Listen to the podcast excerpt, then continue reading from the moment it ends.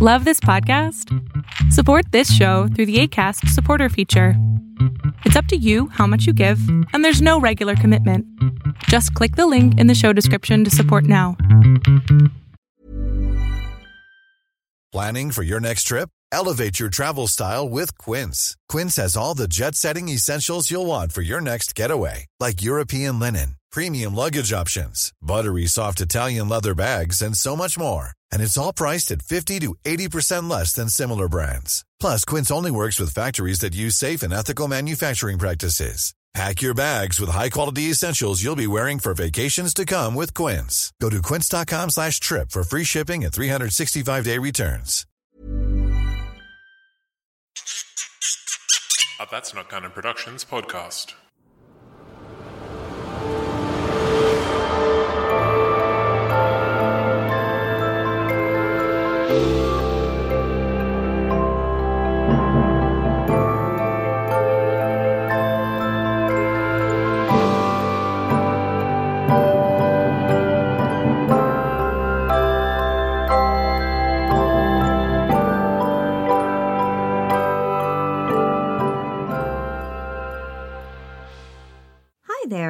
Back to Oof, Right in the Childhood. I'm Jen, and each week I talk to you about the history of a different Disney animated feature film, then discuss it from a modern point of view.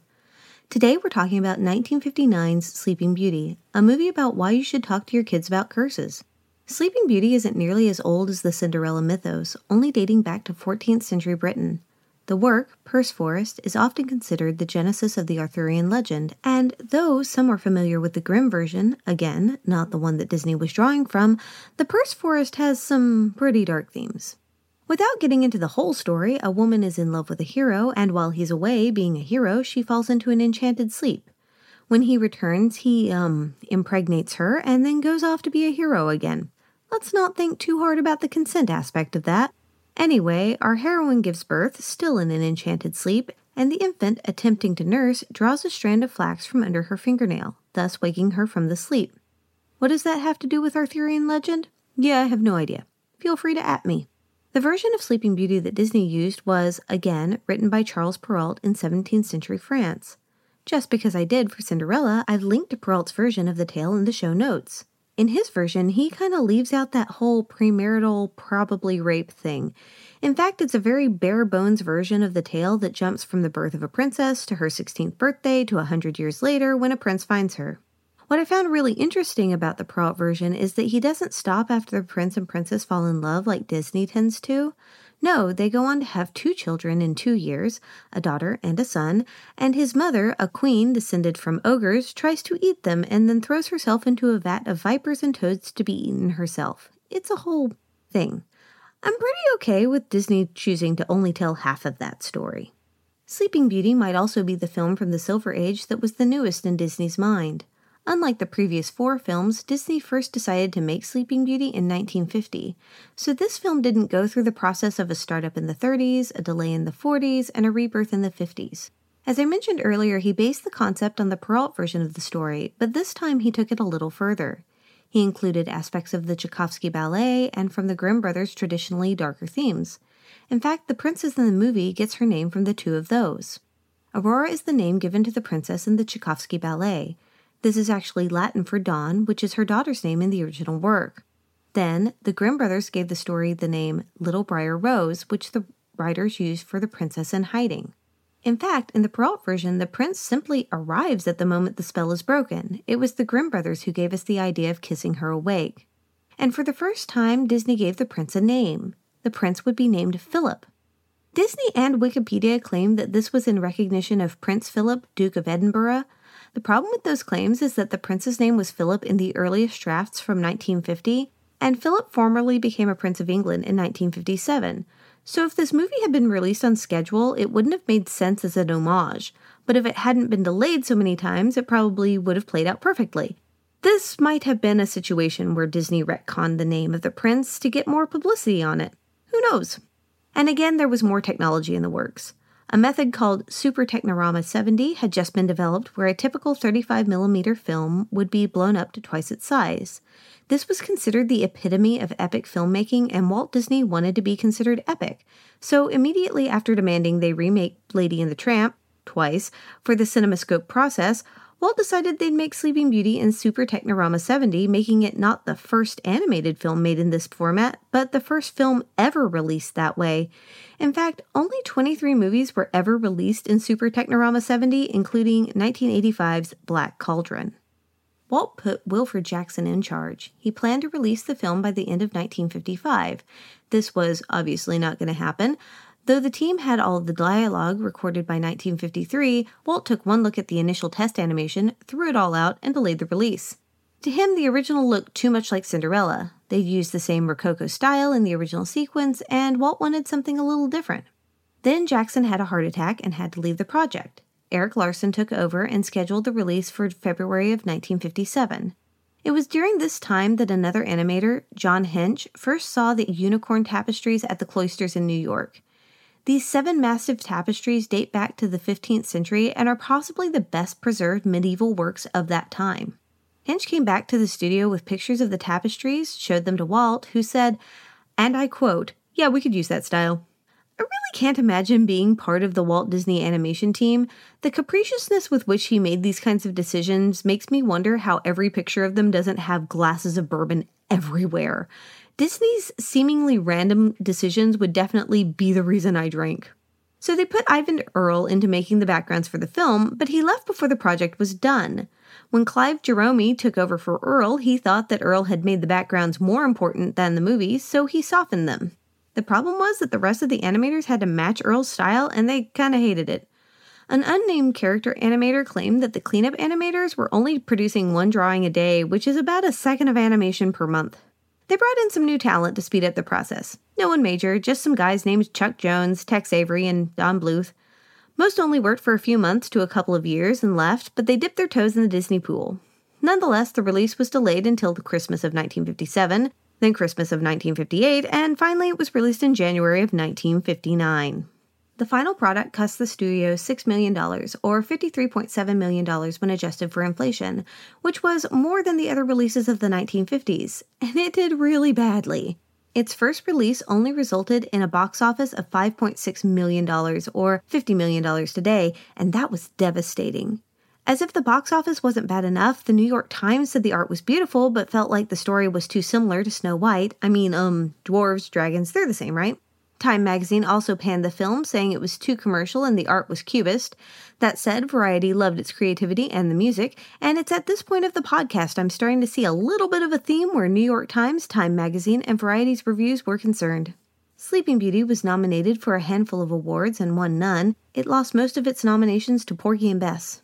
For the first time in over a decade, Walt Disney Productions filed a fiscal loss. As a result, dozens of animators were laid off, but the most significant repercussion of these losses was Walt's decision to stop producing fairy tales.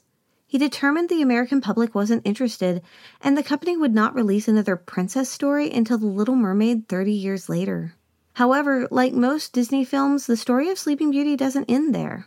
Though Walt Disney died believing the film was a failure, it was released again in 1970, 79, 86, and 95, which resulted in a much better reception.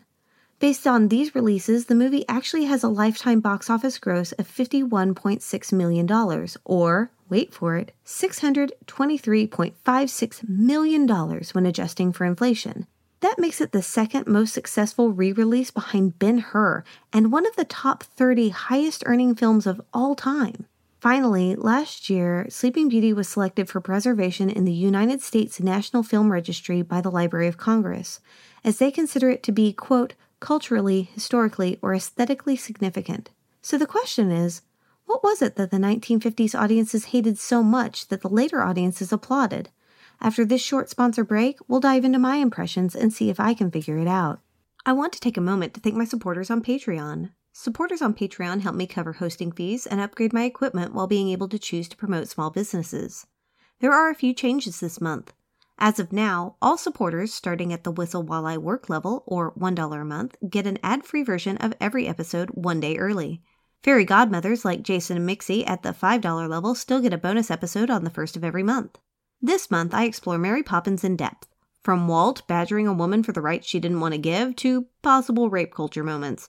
Mary Poppins is practically perfect in every way. So come over and hear everything you didn't want to know about Mary Poppins. If you'd like to become a patron, you can search the show over at Patreon, or you can follow the link in the show notes or on my website. Today's episode is presented by State Bags. State Bags makes beautiful, well made, inclusively cool products while using the power of business to give back and shift the narrative around social injustice. For every State bag purchased, State hand delivers a backpack packed with essential tools for success to an American child in need. But their commitment goes beyond a simple material donation. State Bags has your back, and part of that commitment is making a difference in local kids' lives.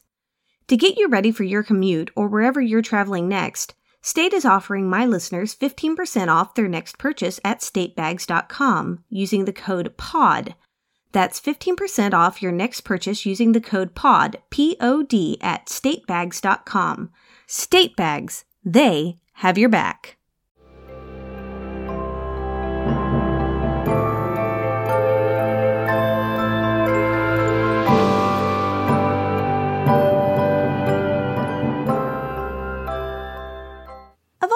Disney movies I've seen, this is the one I've seen the least. For some reason, we didn't own a copy, and I only had one friend who did. She also had a Nintendo, so it was a choice between playing Super Mario Bros., Duck Hunt, or watching Sleeping Beauty when we were together. Was that the most zennial phrase ever said, or what? For those who don't know, the Sleeping Beauty theme is actually the Sleeping Beauty Waltz from Tchaikovsky's ballet. I grew up listening to chamber music, see also the many references I make to my dad being a band director, but I think this is the first time I really knew that a piece was considered classical. Well, it was that or Kill the Wabbit. Incidentally, I played the Sleeping Beauty Waltz when I was in high school orchestra, and it was probably the only song we played that everyone could just hum without learning the music first. That's the importance of classical music in cartoons. The beginning of the movie is a set of illuminated manuscripts, which I had completely forgotten about. Again, because my family didn't own this movie, I feel like I saw this movie in snippets while also playing Barbies or something.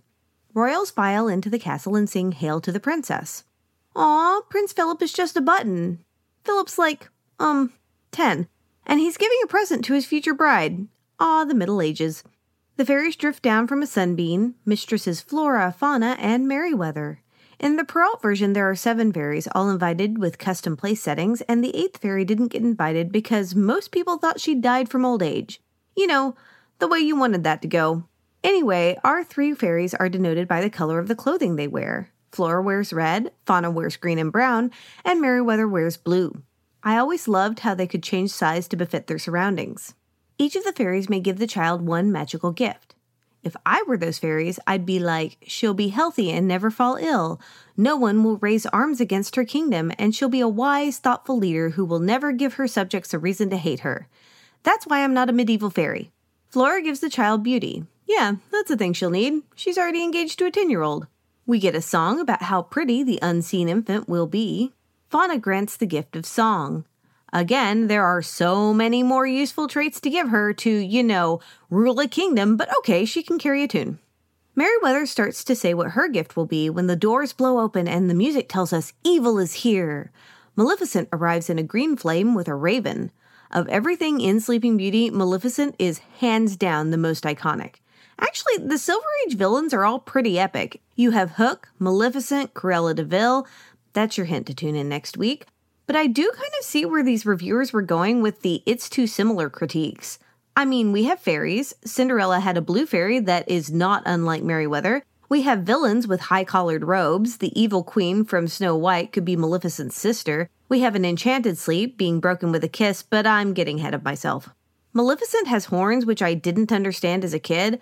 Honestly, I've watched the Angelina Jolie movies and I don't understand it any more than I did. None of the fairies like Maleficent. She calls them quaint rabble. I don't blame them. Merryweather tells Maleficent she wasn't wanted. Like, keep your mouth shut. And then, in a move I don't think I ever noticed, the queen calls her Your Excellency. In the reboot, she's the queen of the Moors, but that's a little detail that begs the question who does a queen call Your Excellency? Maleficent's like, No, I'm not offended by you wanting me here. I'll give the tiny defenseless child who had absolutely nothing to do with that decision a curse that will kill her. Okie dokie, that's a little much for not being invited to look at a cradle. The king tells his spearmen to seize the woman who came in on a flame, and they just stand there looking afraid of her. I mean, that's a choice. Merryweather says she's pretty sure she can't undo the whole curse thing, but now the princess will sleep until woken by love's true kiss, because to quote the song, love conquers all. Okay, so this king's actions are so confusing to me. He has 16 years to handle the spinning wheel thing, and he orders everyone burn their spinning wheel that day. Like, what were his subjects supposed to do? This is clearly in the High Middle Ages, and you couldn't just go out and buy thread. You had to spin it. What compensation did the spinners get for never being allowed to use their trade? I mean, that's a pile of thousands of spinning wheels to protect one princess. You know what would have made a lot more sense? Introducing this kid to spinning wheels as soon as she was old enough and being like, so, hey, there's a curse and the spindle thing, you can't touch it. Talk to your kids about curses, folks. It's way better. Instead, the king burns thousands of people's livelihoods, and the fairies are like, that's not going to help while they're still burning, so that was a whole bunch of wasted effort. Merryweather is my kind of fairy. Turning Maleficent into a fat toad would make me happy. The fairies try to think of ways to circumvent the curse. Flora wants to turn the baby into a flower because flowers don't have fingers and therefore can't prick them. Flowers also can't talk to their parents and give them the joy of welcoming a child after years of trying. Like, okay, this curse was supposed to come into effect on her 16th birthday. They could have turned her into a flower for like 72 hours. That would have worked. Merryweather's like, but Maleficent will send a frost. Again, they could have fixed that by doing the flower ploy for a very short amount of time. In this scene, the fairies are in a little golden box with golden dishes and flatware. And my first thought was that these were like gifts for the princess, the baby dishes that well meaning aunts give parents who are then afraid to use them. But now that I've stared at it for 10 minutes, thrashing the idea of turning an infant into a flower, I wonder if this is a reference to the Perrault story where each of the fairies received a custom set of gold cutlery with diamonds and rubies. Flora goes off on a tangent that reminds me of having a random idea. She's decided they'll take the princess into the abandoned woodcutter's cottage and raise her as three peasant women. Again, this curse only takes effect on Aurora's 16th birthday. Even as a child, this plan made no sense. Like, keep the kid, tell her spinning wheels are bad, tell her about the curse, then on her 16th birthday, keep her safe. How is this hard? Merryweather's like, can we not?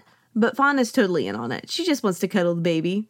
Live like mortals for 16 years? Again, no, this is a terrible idea. I want to review with you what this must have been like for these parents. In the beginning of the movie, it says this rural couple had been trying for a baby for years. In the Perrault story, it says they've traveled to every country, made pilgrimages to holy sites, and tried every medicine, so this couple had been wanting a baby for way longer than was comfortable. They finally find a way to have a child, and that infant is taken from them immediately. I just cannot imagine I would have made any choice but this one. The kingdom knew that as long as Maleficent's domain thundered with frustration, her evil prophecy had not been fulfilled. Again, it shouldn't be fulfilled until the princess's 16th birthday. It was at this point I went back and listened to the curse again.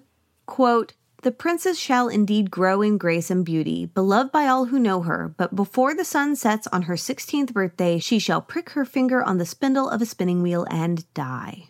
My entire life, I have been convinced that this kid would prick her finger on her 16th birthday, but I guess that could also be interpreted to mean at any time before her 16th birthday. And now I'm like, okay, so Merryweather fixed this to be an enchanted sleep broken by true love's kiss, but could we have pricked an infant's finger and then had her parents kiss her? These people who wanted a baby for so long had to have true love for her. I know, that would make a super short story and eliminates the need to marry her off. Meanwhile, back at the evil castle, Maleficent has, um, a pig army? Who's been looking for Aurora for 16 years. It's not been going well.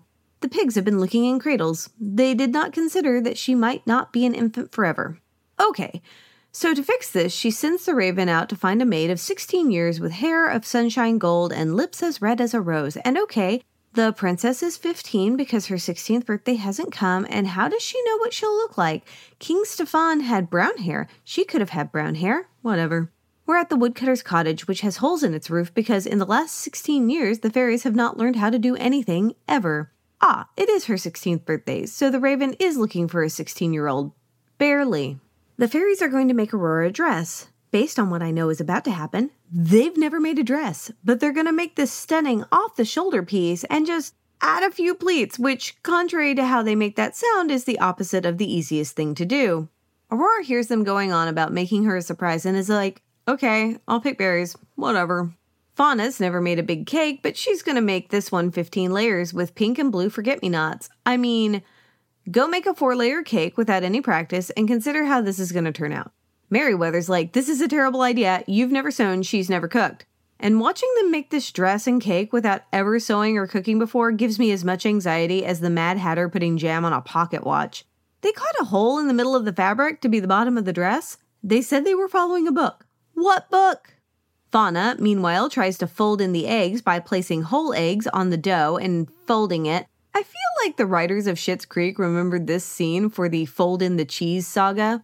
Merryweather is now in the worst dress ever made, while still in her own dress, mind you, and says, It looks awful. And Flora's like, That's because it's on you, dear. These women are something. Fauna adds salt and pepper to a cake batter that does not resemble cake batter. They do seem to genuinely love the princess, though. They cry that she'll be leaving them. It's very touching. Meanwhile, Aurora walks through the middle of the forest singing, and a bluebird mimics her. We have the Disney princess attracting wildlife trope. A handsome man on the horse hears the singing and says, What is it? like he's never heard someone sing in the forest before. Actually, that's a really good point. You don't tend to hear hauntingly beautiful singing in the forest at random, and if you've ever listened to the Myths and Legends podcast, you uh, probably shouldn't follow it when you do. The horse gets really into finding the singing and throws him into the river by accident. Aurora sings about how every bird has someone to love as she takes a twig from a single owl. Ouch. She wants to meet someone, and the owl keeps asking, Who? Aurora says she has met someone in her dreams. It's kind of sad, really. She has never met anyone other than the fairies. In the middle of this, Squirrel sees a cloak and hat drying on a tree and decides that the animals should steal them and the boots and pretend to be her prince because that's healthy.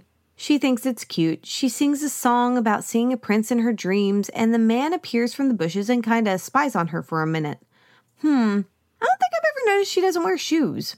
So dude sneaks up behind her and cuts in on her dancing with the animals, and she's like, "Dude, bro, you can't just sneak up on a gal like that." Oh well, let's dance anyway. He asks her name and she suddenly realizes she does not know this dude. When will I see you again? Never? Okay, tomorrow? Okay, man, that's a step down. And she's like, "Okay, tonight at the cottage in the glen." I guess there's only one. I have to say, Fauna's cake turned out way better than expected. Like, a 15 layer cake isn't exactly able to stand up on its own. For a first try, it looks pretty good, despite the fact that she has to bolster it with a broom and their kitchen looks like there's been a war. Oh my god, that cake hasn't been baked. Oh dear. The dress, on the other hand, is a monstrosity. Merryweather's known where the wands were the whole time. That self control I'm not sure I have. She casts the Sorcerer's Apprentice spell on the bucket, mop, and broom to clean up. Magic dressmaking looks amazing, y'all. Fauna's completely given up. She tells the ingredients to read the cookbook themselves. I love how the broom makes a huge pile of dust and Merryweather just vanishes it. Again, they don't seem to need to bake the cake batter. Raw eggs are bad for you. Flora and Merryweather get into a fight about what color the dress should be, and this scene has always been my favorite, even if it does alert the Raven to their whereabouts. And just so you know, I was watching this movie during the US election, and yes, it really did encapsulate the feelings of how I was watching that map. They hide what has to be the biggest surprise party ever, as they couldn't sew or cook before, but Rose ruins everything by telling the fairies she's in love, which then leads them to telling her the whole story, betrothal and all. And the raven hears everything. Okay, but the thing is, she needs true love's kiss to wake her, and though they're not planning on her to fulfill the curse, it would be nice for her to have a true love to fall back on. Really, it was quite lucky that she met the man in the forest. Again, they're taking her back to her father tonight. The curse breaks tonight. Why not tomorrow? The Kings are hanging out waiting for Aurora to appear. Philip's dad has already built them a honeymoon castle 40 bedrooms, dining hall, nothing too elaborate. Gosh, that sounds lovely. He's decided they're getting married tonight. And again, we have a family who tried for years for a baby, haven't seen that baby in 16 years, and she will be married off that night. Again, at 16. I know, I know, it was normal at that time, but ugh. King Hubert gets all offended that Aurora would maybe like to know that she's a princess for more than three hours before she gets married, but they're good friends in the end. And they're talking about carving a royal cradle like right now. it's actually pretty insensitive to an infertile couple to assume that this new couple is going to get pregnant right away. Sorry, y'all, this one is hitting me in all the infertility feels. Philip rides up, and maybe as a surprise to the viewer, it's the man from the forest. Of course, you and I know that, but I have no idea if OG audiences would have figured it out or if it was a surprise. Philip's in love with the girl he met at random. Poor King Hubert. This is a tough sell to the Middle Ages royalty. Now, father, you're living in the past. This is the 14th century. Philip riding off to find the girl he loves is actually the thing that saves everyone here. Hubert better apologize. The fairies sneak Aurora into the castle in a giant cloak. I can't imagine how she must be feeling. This this is tough. They conjure her a crown, and realizing she's doomed to marry her betrothed instead of the one she loves, which she doesn't know is the same person, she cries, and the fairies leave her alone. Nope, sorry, she can be sad with them for a little longer, she can cry after nightfall. Maleficent conjures a green will o' the wisp and opens a hidden chamber. I guess this is an enchantment of some sort because she can't help but follow it. It becomes a spinning wheel, which further cements that King Stefan did not need to destroy his spinning guild after all. There's just so many plot holes here. They could have had the party the next day. Bringing her to the castle the day the curse breaks is really, really dumb. Meanwhile, the fairies have put the sleeping princess to bed and haven't told anyone they failed. Oh, Flora doesn't think they should. They'll just put thousands of people to sleep instead of owning up to it. Everyone sleeps on their feet. Cool. So here's the thing with Sleeping Beauty's music. It's really pretty, but there's literally one song I know by heart, and I keep being surprised every time there's a new song. At least Merryweather knows to put out candles before putting everyone to sleep. As King Hubert falls asleep, he mumbles about Philip falling in love once upon a dream, and Flora realizes that Aurora and Philip are in love after all. They have to tell him. As Philip knocks on the door, the cottage in the glen looks exactly like Snow White's cottage. Maleficent is waiting for him. The pig goblin minion things tie him up before the three fairies make it back.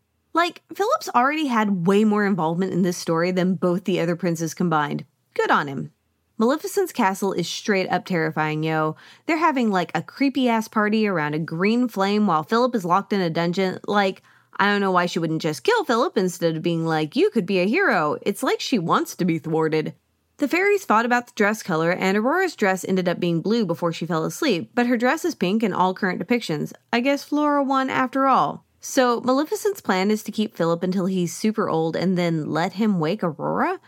I guess to make him miserable as well. Like, seriously, what did he do to her? I know the Maleficent movies have retconned this, but I think that's because her motivations in the actual cartoon are just plain evil. There's no reason for any of this. The Raven catches them breaking Philip out. At least they thought to give him a sword and board before they did. You know what? This might be the most content dense Disney movie up to this point. I wonder if that's why people didn't like it. The pig goblin things throw boulders, but the fairies turn them into bubbles. Arrows turn into flowers. Boiling oil is stopped by a rainbow. Merryweather turns the crow into a gargoyle. Maleficent missed the whole escape. What do you do when the person you didn't kill successfully thwarts you? Cover the castle in thorns and turn into a dragon. Of course. Now you shall deal with me, O prince, and all the powers of hell. Wait, what? Luckily, princes in the 15th century were given battle training and fairies. The Maleficent dragon is way cooler looking than Maleficent, but it turns into an oil smudge on the ground and that clears up all the thorns. I don't know why it didn't lift the sleeping curse. That would have made sense. Maybe because that was done by Merryweather? And the prince kisses Aurora and everyone wakes up. I think this took like a couple hours. I guess it's better than a hundred years. A beautiful family reunion. King Hubert is so confused. In his perception, his kid ran off to marry a peasant like 10 minutes ago, and now he's here with the princess all happy and dancing. Seems legit. Oh, I just love happy endings.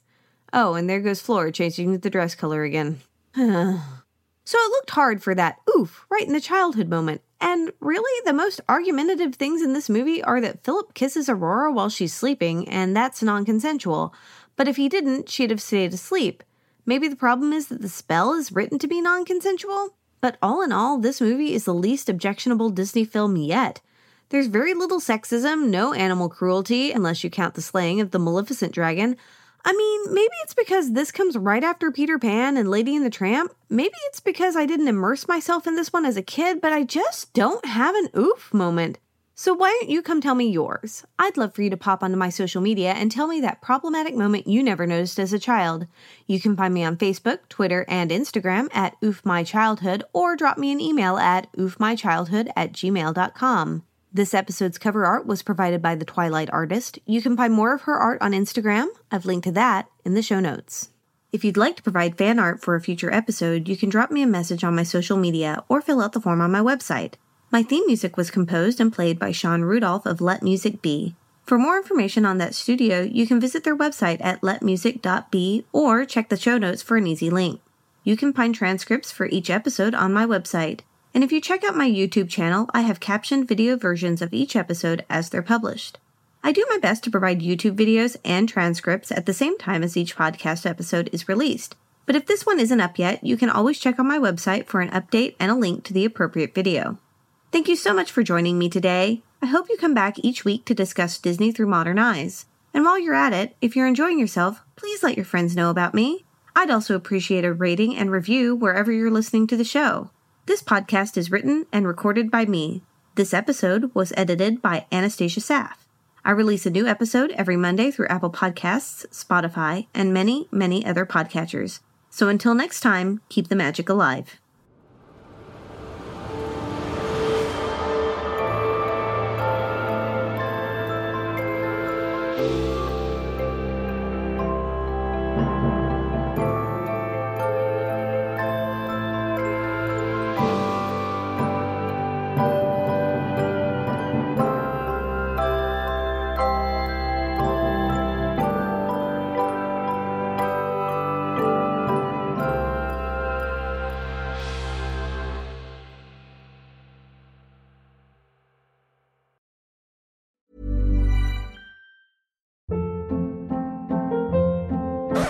Hold up. What was that? Boring. No flavor. That was as bad as those leftovers you ate all week. Keke Palmer here, and it's time to say hello to something fresh and guilt-free. Hello Fresh. Jazz up dinner with pecan-crusted chicken or garlic butter shrimp scampi. Now that's music to my mouth. Hello Fresh. Let's get this dinner party started. Discover all the delicious possibilities at hellofresh.com.